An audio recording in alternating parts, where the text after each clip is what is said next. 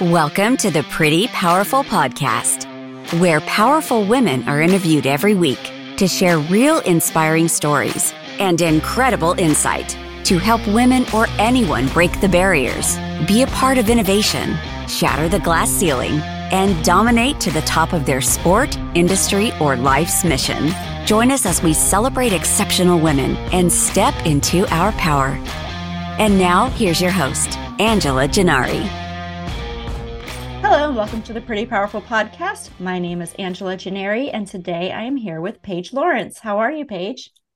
I am doing great. Excited to be here with you today. Thank you so much. Me too. So I'm excited to meet uh, for you to get to know our audience and for them to get to know you because I think you have such a great story, and I'm very excited to have you tell it. So, Paige Lawrence is an Olympic pairs figure skater turned high performance business coach.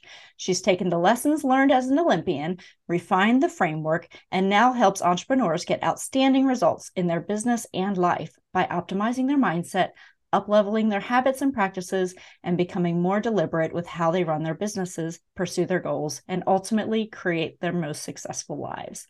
So, so exciting. So, I know first I'm going to just say this because I think this is a universal thing. That is Olympic pairs figure skating is literally like the favorite thing to watch, right? like that's everybody's like, I could totally do that. And then of course, no, we we look like, you know, brand new newborn calves when we get out there on the on the actual ice. I mean that that's kind of our job is to mm-hmm. make it mm-hmm. look effortless and easy, yeah, right? Yeah, yeah. That compliment. Mm-hmm. so I love it. So how how young were you when you started doing this? So I was four years old when I first wow. started skating. So super young. I will say I had no aspirations at the time of being an Olympic figure skater. Really? I simply went into figure skating because it was a form of like a recreational activity. I grew up in a teensy tiny town, like 200 people. So it was one of the only recreational mm. activities in the yeah. winter. So I really just started to skate to have something to do, and I quickly fell in love with it. Oh, that's so fantastic. So you started pairs figure skating. So when you're four, obviously you're just kind of like learning things, right? So what at what point do you get into the pairs figure skating and how do you make that decision versus, you know, doing it on your own? Yeah. So I had a real big transition moment when I was nine years old. I went from my local figure skating club and coach to a neighboring town simply because I really loved figure skating at this point and there was a better coach like available 20 minutes from home. So from that point on, I became a competitive figure skater. I quickly became one of the top single or solo skaters in our province. And I honestly like thought that was as good as it was going to get. Mm-hmm. But when I was 15, there was a boy in our club who was left handed in figure skating, just like me, because in all sports, there's lefties, there's righties. Lefties are a minority in figure skating, much like in life. And so this boy in my club named Rudi wanted to try figures or pairs and being one of the only lefties who is short enough, small enough to be lifted and thrown.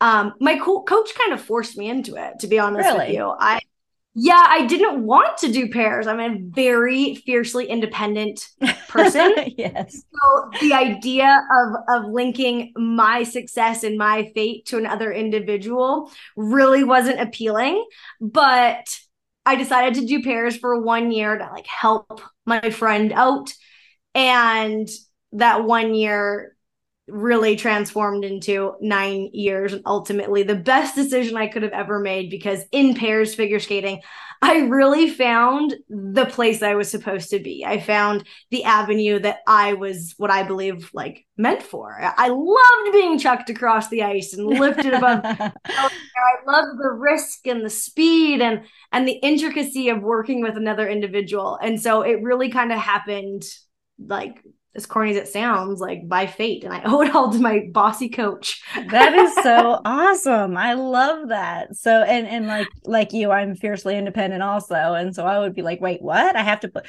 I'm I'm putting all of my talent in, you know, in in a thing where I have to be with somebody else. yes.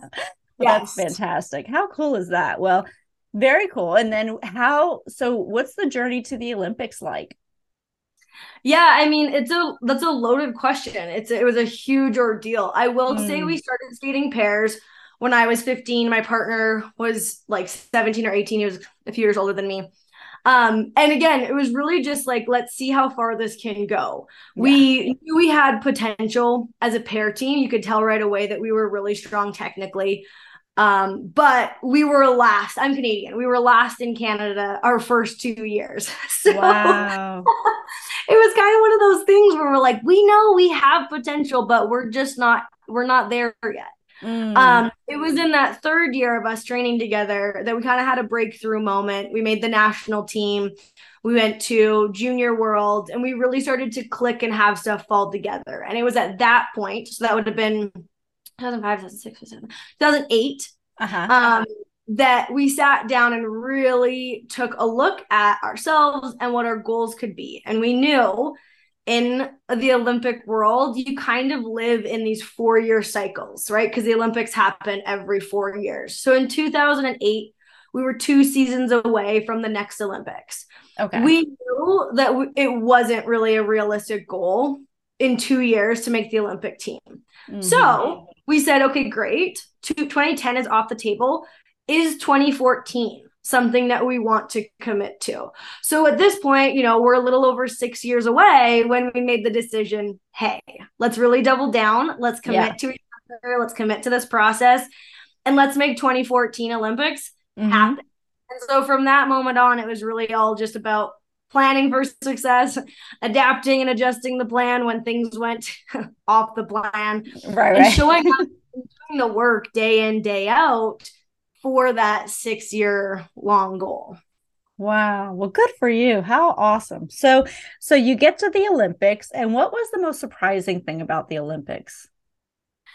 Gosh, I mean, the Olympics was just the best experience of my life. It sounds really? so Which one was this? Where was it? It was Sochi, Russia okay. in 2014. Um, and it really was like this, I would say, like eye-opening, wonderful experience. And I think I'm very fortunate. I had a cool experience happen to me on, I think, my first night at the Olympic Village that really changed how I approached the rest of the two and a half weeks that we were in Russia. So I'm a pretty outgoing gal. I mm-hmm. love meeting people.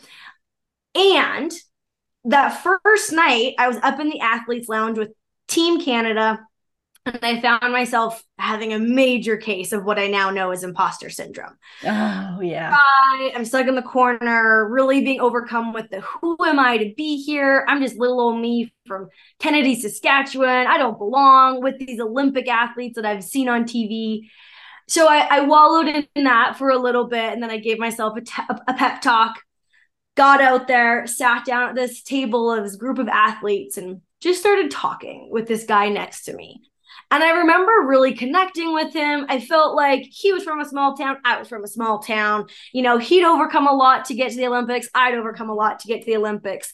And I felt like I was connecting with probably a like-minded individual, someone that probably was also feeling a little out of place and and it really made me feel at home and like I belonged. Now, I went back to my room that night. Was on the internet. Facebook was cool at the time, so I was on Facebook and I saw an article pop up about some Olympic athletes that I was tagged in. So I clicked it and I'm scanning it and I see this guy's face pop up, the guy I had been visiting with. So I was like, oh my gosh, I know him. I'm gonna I'm gonna read about him. we chatted. Uh-huh. yeah. Turns out that this guy that I thought was just like me was actually an Olympic medalist. He's a several time world medalist.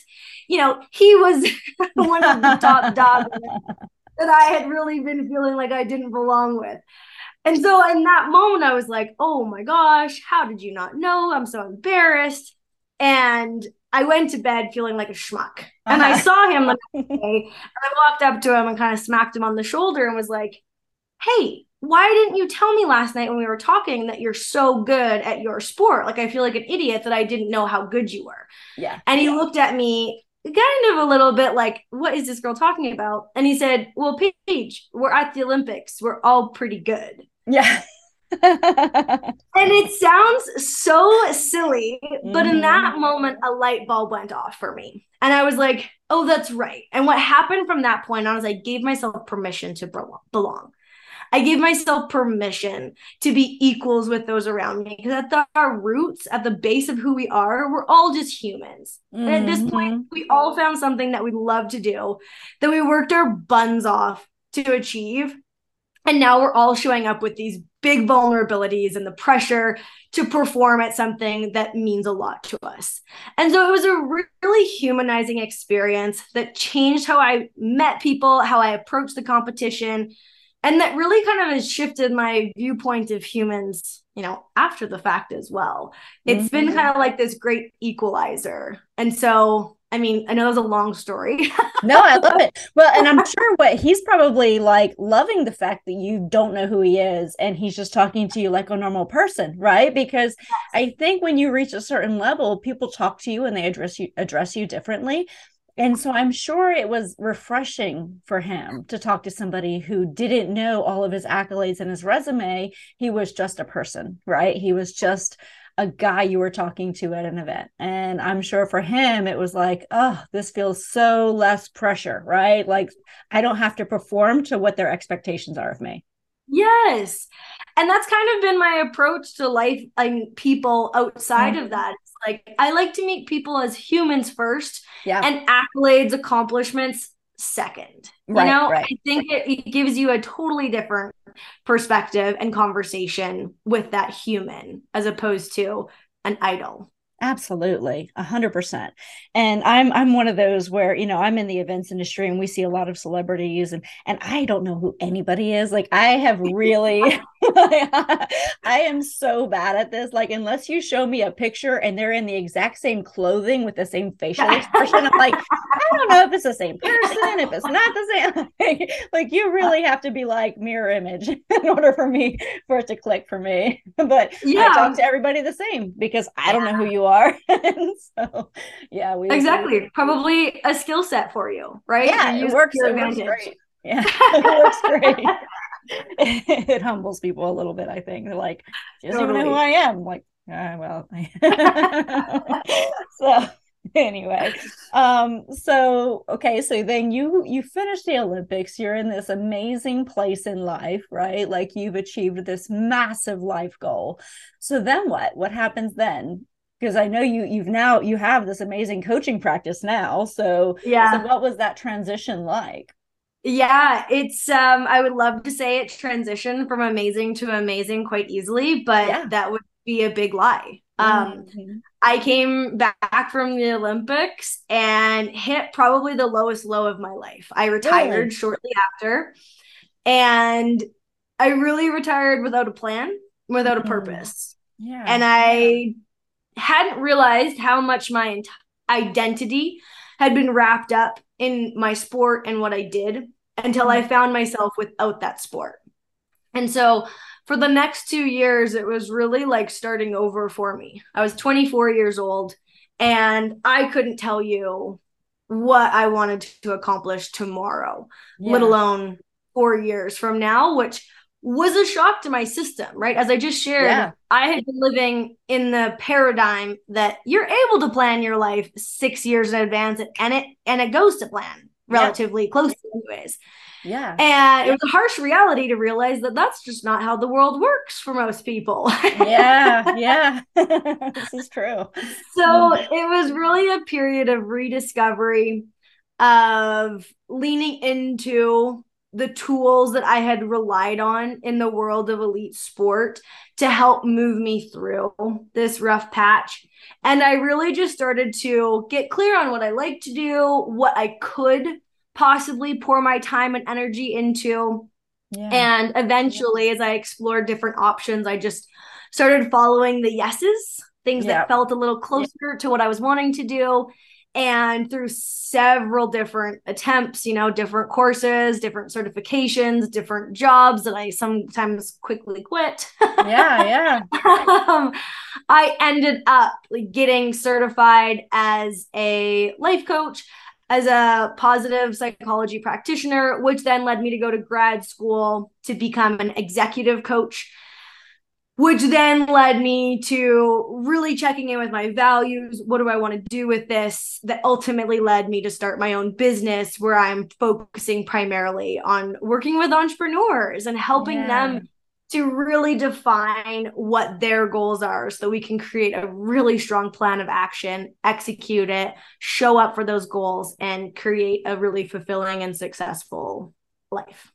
That is so cool. So I love that. And I love that you kind of figured it out along the way. And now you're using, you know, all the tools that you use to make yourself an Olympian.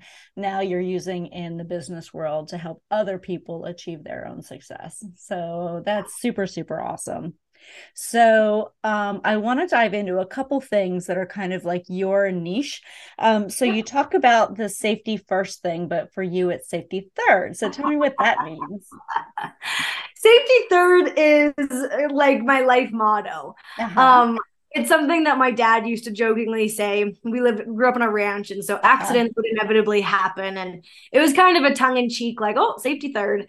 But I grasped onto it and I took it into my skating practice, yeah. really as this push to embrace risks. In pair skating, there's inevitably a lot of risk. You're going to fall, you're going to be dropped, it's going to hurt sometimes.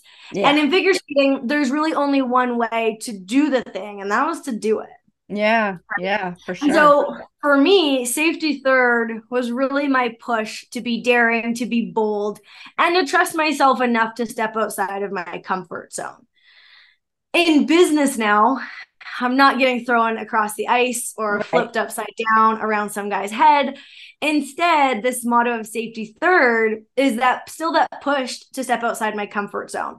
Being an entrepreneur involves you being vulnerable. It mm-hmm. involves you taking risks. It involves you stepping outside your little security zone, right? Yeah. And it can be really easy to fall into that trap of just staying where you feel safe and secure. And oh, so absolutely. anytime I catch myself playing small or pulling back, I'm like, no, safety third. Like we're gonna go yeah. for this mm, I love that. I love that so much because, yeah, I, I, think as entrepreneurs, especially when you've gone through the grind and you're like, okay, I finally got breathing room. You know, your your natural inclination is, I think I'm going to stay right here. This feels very yes. comfortable, right? And so you're not pushing yourself to the next level, and you're not forcing that growth because you know how uncomfortable growth is. Like growth, un- growth hurts. it really, it kind of feels like you're getting thrown across the ice sometimes.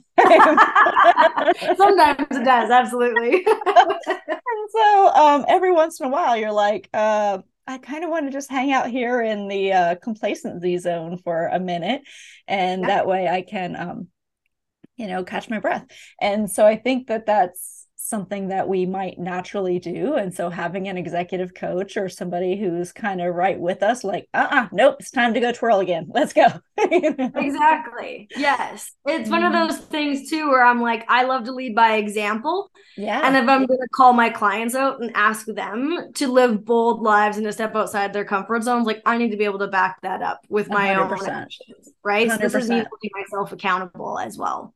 Yeah, well, I love that so much. Okay, cool. So, um, you talk, and I know that you must have dealt with this a, a whole lot in your career, but criticism, um, that is one of the hardest things for us to endure, especially as women. I think because we're very critical of ourselves, right? Like, I think men have this confidence in them that says, I belong here, I deserve to be here. And women always have those doubts of, like, I don't deserve this. Like I'm way out of my, you know, I'm punching above my weight class kind of a thing. And um, so we were constantly fighting that imposter syndrome. So tell me how you deal with criticism and how you help other people deal with criticism. So again, I mean, I pull a lot from my days in sport, and I think mm-hmm. it's really just because you have it's such a concentrated learning environment. Mm-hmm. Feedback, criticism, they're built into the life of an elite athlete. And it's kind right. of that like eat or be eaten mentality. Either you're going to make it work for you or it's going to eat you up and spit you out alive. Yeah. So for me, this wasn't even something that I really realized was a skill set of mine because I did it so naturally. But mm-hmm. as I mm-hmm. started working with more and more people, I realized that there's a lot of us that struggle with feedback i think yeah. we we take it we take it emotionally right we we feel it as an attack against us our right. ego gets involved And so for me, I have these three steps that I feel like empowers people to handle mm-hmm. any feedback, negative criticism, whatever you want to call it. Yeah. Um, in a way that's empowering and, and positive. So, step one, okay, is is this feedback coming from someone that you trust and or respect? Okay. Right. I think like especially in the world of social media, we're getting opinions oh thrown oh at gosh. us left, yeah. right, and center. Right? Yeah. They're yeah. they're everywhere. Mm-hmm. So this is a really great checkpoint to me. I go, okay, pause. Is this opinion, is this piece of information coming to me from someone that I trust and respect? Right. If it's a yes, I move to step two. If it's a no, we stop right there. We throw it out the window. I don't spend any more time or energy on that piece of information.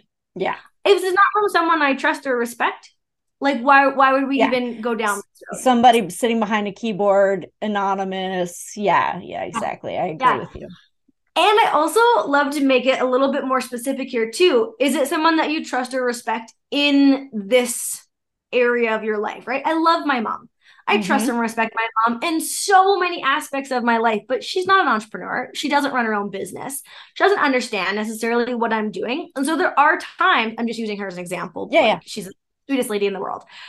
If she's giving me advice that I am uncertain about or or really just stop and reflect, do I need to take do I need to take this into consideration? There's been times that I've paused her because she isn't a trusted and respected voice in my business mode, mm-hmm. right? Yeah. So we have to really consider context in person. Mm-hmm. If it's a yes, we move to yes. step two. This is where you ask yourself Is this opinion, comment, feedback, criticism meant to help me?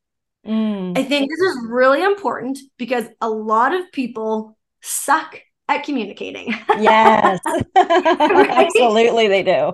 A lot of people aren't good with their words Mm-mm. and quite frankly can say things that they've intended to be helpful in a really hurtful way. So, this is right. where we press pause on our emotions, on our initial reactions, and I like to evaluate is the intention behind this meant to help me? Yeah. Despite how it was delivered. Mm-hmm what's empowering about this again it's giving like you control over the feedback where you get to evaluate it to say okay is this meant to hurt me? Is yeah. this just meant to tear me down? Because again if so we're tossing it. No more time energy is going into that. Why would yeah. we? Yeah. Yeah but if harsh or hurtful feedback has been shared to us that's meant to help us or has a as an opportunity to be helpful to us we move to step three which is quite simply you get to choose what you do with the feedback. And again, I think this is something that people take for granted. We think that we've been given the feedback, so we have to deal with it, we have to think about it, we have to incorporate it or respond to it.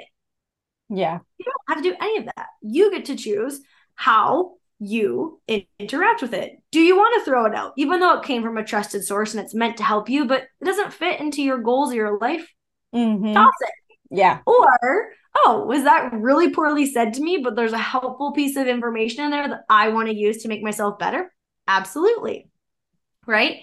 So it's really just this opportunity to pause, reflect mm-hmm. on these different perspectives, and ultimately decide how do I now want to take this feedback yeah. to help me be my best. That's yeah. it.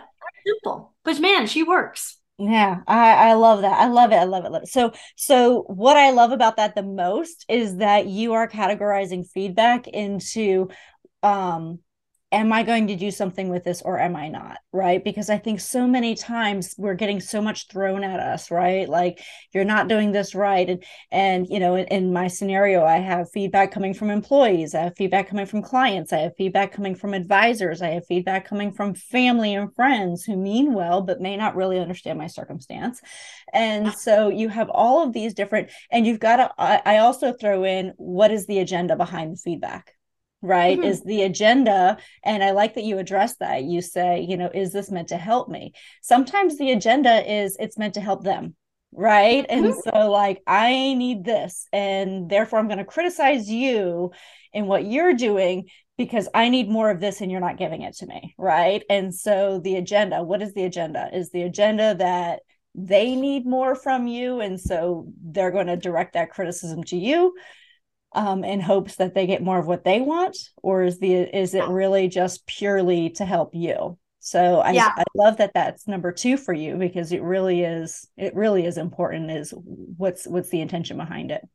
Yeah i think that feedback can be triggering and put people into a reactive state. Yes. Oh my gosh yes.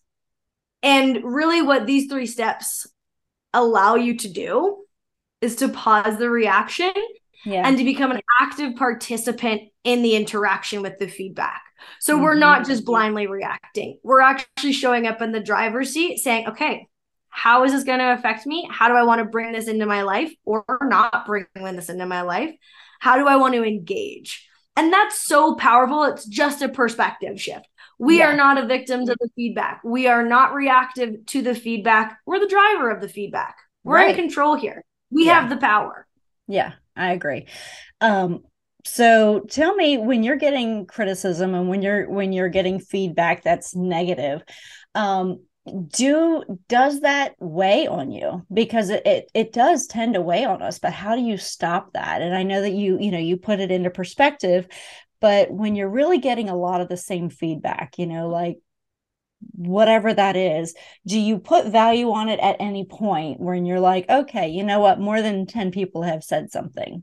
So sh- do you then maybe put value in it or do you still say probably doesn't fit the parameter yeah it's a great question and i think you know it's it's unique to every scenario if i'm getting the same piece of feedback from 10 different people i'm yeah. definitely going to sit with that feedback and probably ask myself what are they seeing that i'm missing because yeah. this is continuing to happen and so right. my decision to you know not do anything with it let's mm-hmm. reevaluate what what yeah. other options could i explore mm-hmm. what could i do with this to help me sometimes I maybe maybe even just looks like, oh, let's engage in a conversation to ask more questions, to gain to gain clarity around what other people are seeing that I'm missing. Mm-hmm. That's what pops up for me. Is if I'm getting their feedback 10 different times, I'm clearly missing something as I evaluate the scenario. And yeah. if I've missed it 10 times, let's stop guessing and let's have a conversation.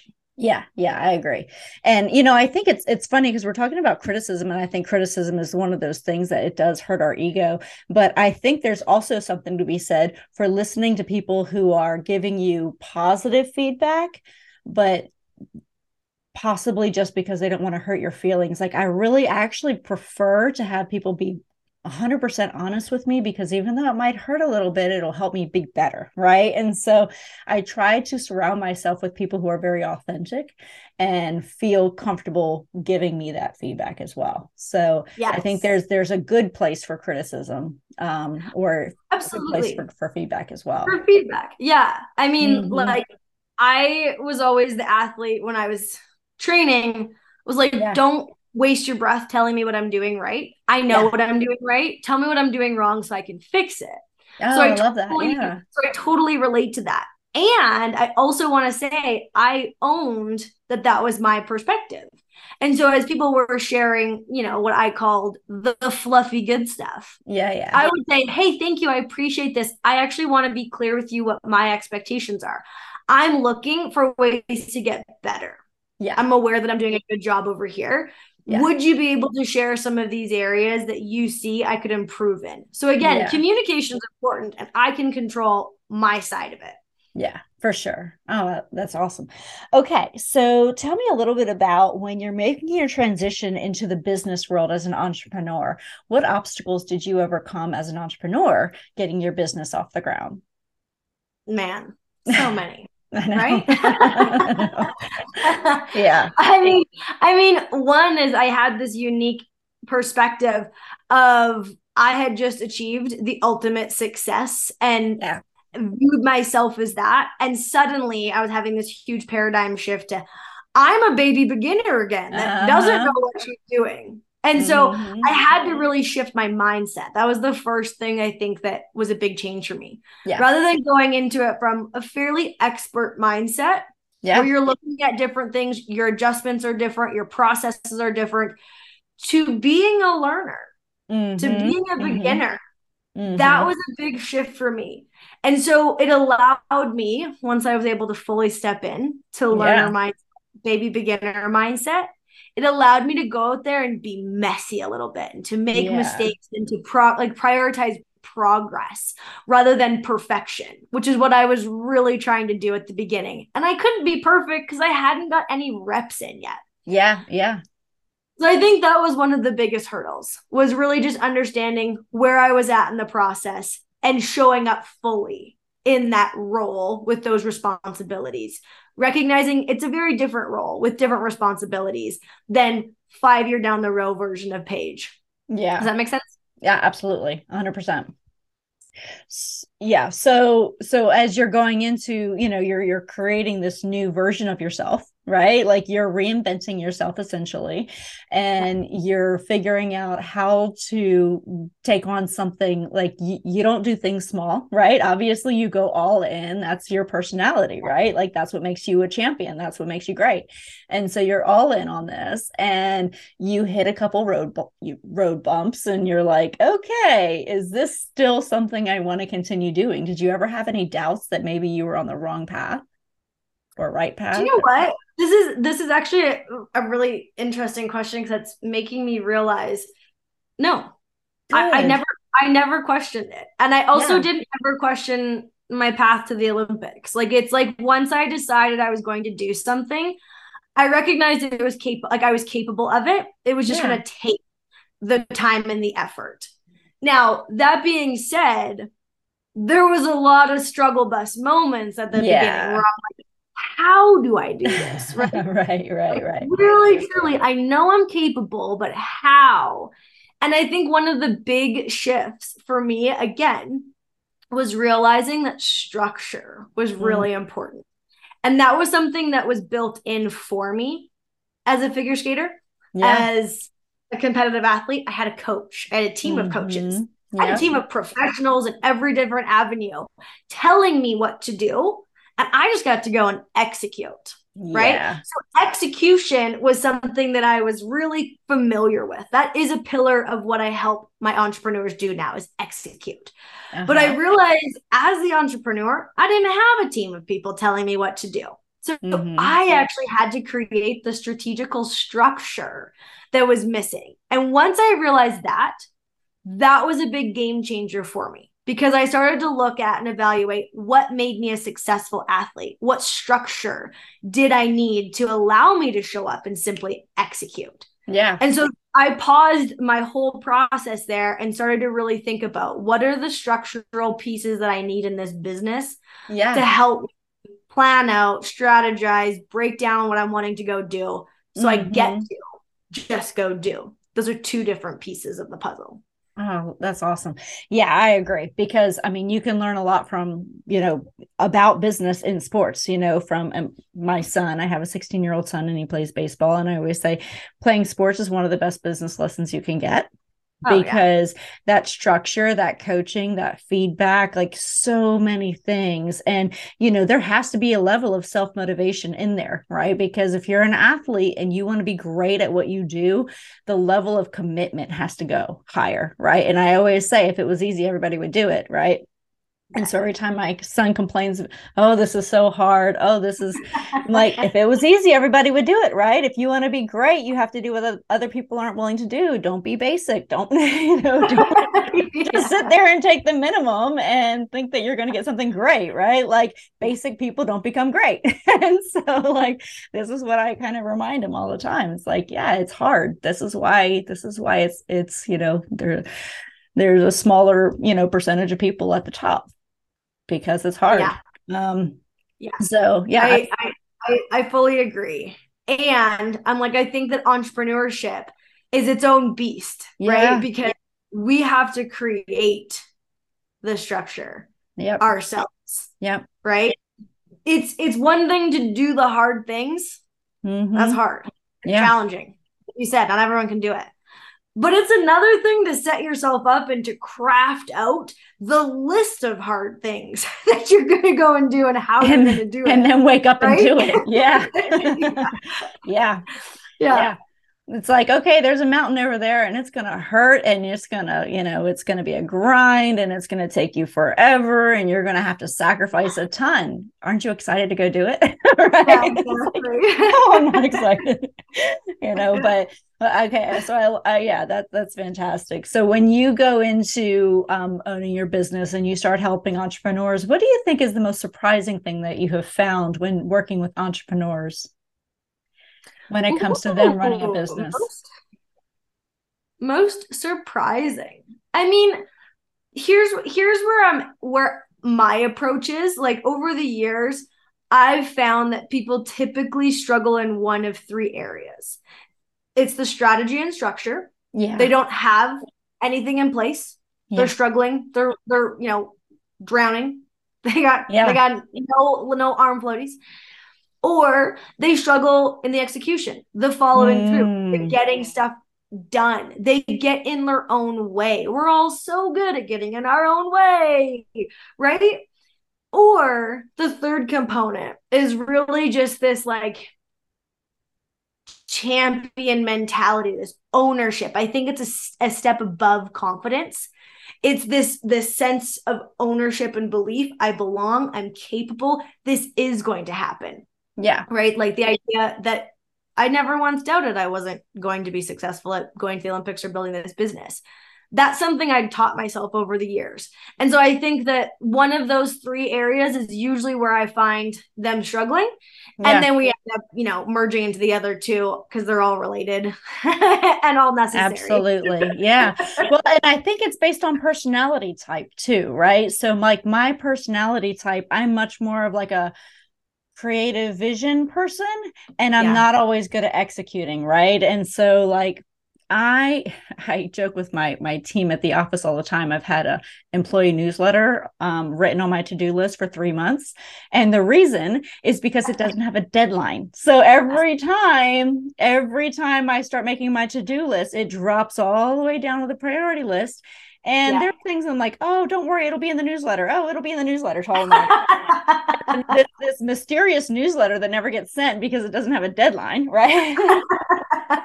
yeah. But I am a deadline person, not a not a to-do list person. And so if it doesn't have a deadline, it doesn't really get done. It goes way to the, you know, the end of the to-do list. But executing is hard, right? Because I'm also somebody who takes on way more things than is rational for a normal human being, right? And so I'm like, oh no, I have this grand vision of what I'm capable of. And that's not actually like possible, right? And so it takes a little bit of talking down off the cliff occasionally for me to say, okay, you're right. I'm not going to get this done today, right? Like, or this week, or maybe this year. And so, yeah, I, I, um, but that that's got to be a challenge with entrepreneurs because we think we can do everything. It's the truth, right? We all mm-hmm. have these unique, I'm going to call them flaws, uh-huh. pre programmed ways of yep. operating that are normal to us, yet are not useful to us. Correct. Right? Yeah. And so it's like, it's like, our business results, especially as an entrepreneur, before you have this like large team, our results are largely a reflection of us. Yes. And if we're not constantly looking and evaluating and monitoring ourselves and how we're showing up, we are going to operate at a subpar level because 100%. that's our norm. It's what we're used to. Mm-hmm. And so I love diving into the execution of like how you're showing up. One, to highlight where you're great so we can mm-hmm. utilize more of that. And two, to pull out these little tweaks where you could improve to really optimize the results that you're getting out of yourself. Yeah, yeah. Well, and I think one of the things that I've learned over the years is hire for your weaknesses. And I think that's one thing that you struggle with initially because you're like, I don't have any weaknesses. I don't know what you're talking about, right? but you start realizing like, okay, yeah, I really haven't I haven't acquired a new new client in 3 months because I don't have time to do sales, right? So even though it's something that you're capable of, it's not higher on the priority list right? And so that's where you need to you know start figuring out where you hire because if you can start delegating those things that you you love to do like i love to do sales i don't have the time to do sales right? And so hiring that out was one of the best decisions i made. And you know but i struggled with it for seven years before I pulled the trigger on it because I kept insisting to myself, no, I can do that. I can do that. I'll just, I'll make time. It'll be fine. I can, I'll figure it out. I'll wake up earlier. Like, and, and you yeah. just, yeah, it took me seven years to figure that out. But, you know. Yeah, we fall victim to our own falsehoods, right? We, we believe ourselves even though we know we're talking bullshit. Yep, all the time, all the time. Yep, yep.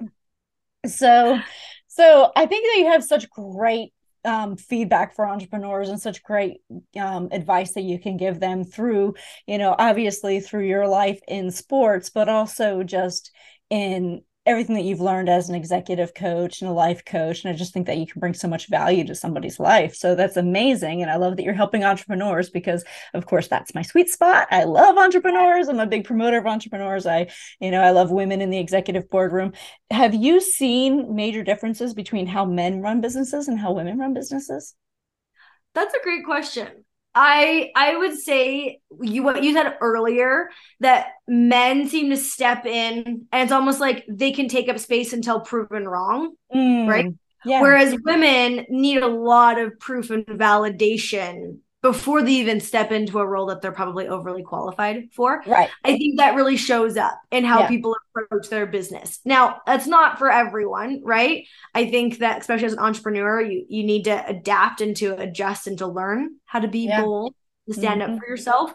But I definitely think that there is a learning curve for women entrepreneurs to finally step into and claim their greatness, their place, their worthiness yeah. to go after the goals that they have. Absolutely. So that leads me into this question. So, as women, we give our power away all the time. So, you know, we might take criticism, we might, you know, give somebody else credit for our work, you know, whatever that taking, you know, giving your power away looks like. And it's all different. But I think as women, we've done that so often in our lives. Um, tell me about a time that you gave your power away and then another time that you stepped into your power. I think this is something that I learned in figure skating and also had to relearn again as an entrepreneur. And it's this idea, I'm going to butcher the quote, but it's like like show up quietly and the, let your results speak for you. Yeah. Right? And that's what I really believed for a long time is if I work hard and I work diligently in discipline in quiet, my results are going to speak for themselves and people will notice my greatness, my capabilities, what's possible for me, and the success and the the attention will come naturally. Mm-hmm. And what I had to learn in figure skating is no one's going to hand me the limelight. No one's going to hand me opportunities because yeah. they've seen what I'm doing.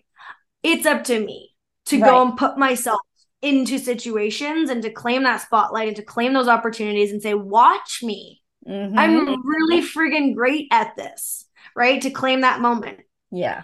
And I had to learn that in order to get to the level where I was given an Olympic opportunity. Absolutely. And yet, when I stepped into the entrepreneur world, I was doing the same thing. You know, I'm working in quiet in my little hill on the side of a mountain in Montana. And I'm like, I'm doing great work. I feel really good about myself. Like, the people will come, right. the attention will come, you know. And I had to call myself out on it. Like, yeah. get yourself into bigger rooms Give yourself the right to claim opportunities, to jump before you're ready, to to claim your worthiness, to take up space. Yes, you know? absolutely. And so that's that's what your question really brought up for me is that is that permission to just like take up space girl yes, if you, yes. if you want to be noticed go be noticed mm-hmm. oh 100% 100% I, I can totally it resonates with me 100% so Okay, so what what advice would you give to your 18 year old self? 18 year old self Paige was pretty on the spot. yeah. 18 year old Paige was about to go to the Olympics and was yeah. living the best life. mm-hmm. But I, I think the, the the thing that I had to I'm gonna go to 24 year old 24 year old Paige because she was a mess. Yeah. This was this was where she was relearning life. Yeah. And really would be a reminder when thinking about what I want to go and do, what my goals are, what my dream life looks like. No, not dream life, what my realistic life. Yeah. To to really claim big, mm-hmm. bold 10 out of 10 life. I had the guts to do it as a 16 year old saying I want to go to the Olympics long before I had any proof that that was a reality or possibility for me. Yeah. And it happened because I claimed it. Same sort of thing needs to happen for all of us. Is it a 10 out of 10 life? It is achievable, right? Yeah. If you have the courage and the guts to say, one, what does that look like for me? What does success mean to me? Yeah. What does 10 out of 10 actually look like? Step one, claim that. And step two, like go after it, right? Mm-hmm. If you're going to show up and work your buns off day in, day out, let it be for something that is like truly magnificent and wonderful. Yes. Yes. Amen. I agree. Well, good. Okay, so this is so this has been so much fun and I've really enjoyed talking with you. So I have one more question for you. What do you wish more people knew? What do I wish more people knew? I mean, let's if we're focusing on the entrepreneurs, I think it really does have to be this balance of structure and freedom and flexibility because so mm. many of us come into this world wanting the freedom, the flexibility of their schedule and where they can work and how much they can work. And we end up falling victim to working all of the time because that's what we end up thinking that we need to do. And yeah. instead, I'm like, give yourself some really firm structure. Yeah. What are you working yeah. on? How does that break down? What are your off hours? what off is the balance? yeah. what is the balance of work and play? Mm-hmm. Right? Truly create a life right now where you're at that reflects both the goals that you want for your business and the freedom that you're wanting. Because yeah. again, it's more attainable than you're giving yourself credit for. Yeah, yeah, absolutely. And I think if you can create that structure and you you time block it, then you're more intentional about that time, right? Because if you just consider, well, I just work all the time and then you're not as intentional. And uh, you know, you have employee newsletters that go 3 months. Not naming any names, but yeah, I don't know who that is. But, but yeah, so I, I think that intentionality is important. And you know, when you're giving yourself structure, structure with structure comes intentionality. So I love that that's your focus in creating that for entrepreneurs. I think that's probably what entrepreneurs could use more than anything because we take on so much, we give ourselves unrealistic timelines, and we are horrible at delegating. So if we can create that structure that's something that I think could be a game changer for all of us. Yes, I totally agree. so, well, thank you so much, Paige. This has been so much fun. And I love your energy. I love what you're doing. I love that you're inspiring entrepreneurs. Um, one of these days, I'm going to get this. I can, I'll be able to turn around and skate backwards. That's my life goal. Ah. my bucket list things. turn around and skate backwards on ice. And not look, and not look like somebody who is a, a baby deer using their their legs for the first time. I have full belief that you can do it and send me a video when it happens. Well thank you so much. You're such a pleasure to talk to and i've had so much fun. So i'm wishing you all the best. I know you're going to do amazing amazing things for you and for all the entrepreneurs that you're helping out there. So thank you for what you're doing. Thank you for having me. So, guys, you can check out Paige on prettypowerfulpodcast.com. And where else can they find you, Paige? Instagram is a great place to connect with me. It's okay. at Paige Lawrence Coaching. Okay. Um, I love connecting with people. If you listen to the podcast, pop into my DMs, say hi. You know, I just want to, I want to connect. Awesome. Fantastic. Thank you. Thank you. Thank you. I really appreciate you. So, thank you guys for joining us for another episode of the Pretty Powerful Podcast. And again, you can go to prettypowerfulpodcast.com and check out Paige Lawrence. Thank you so much, everybody. Have an amazing day. Thank you for joining our guests on the Pretty Powerful Podcast. And we hope you've gained new insight and learned from exceptional women. Remember to subscribe or check out this and all episodes on prettypowerfulpodcast.com. Visit us next time, and until then, step into your own power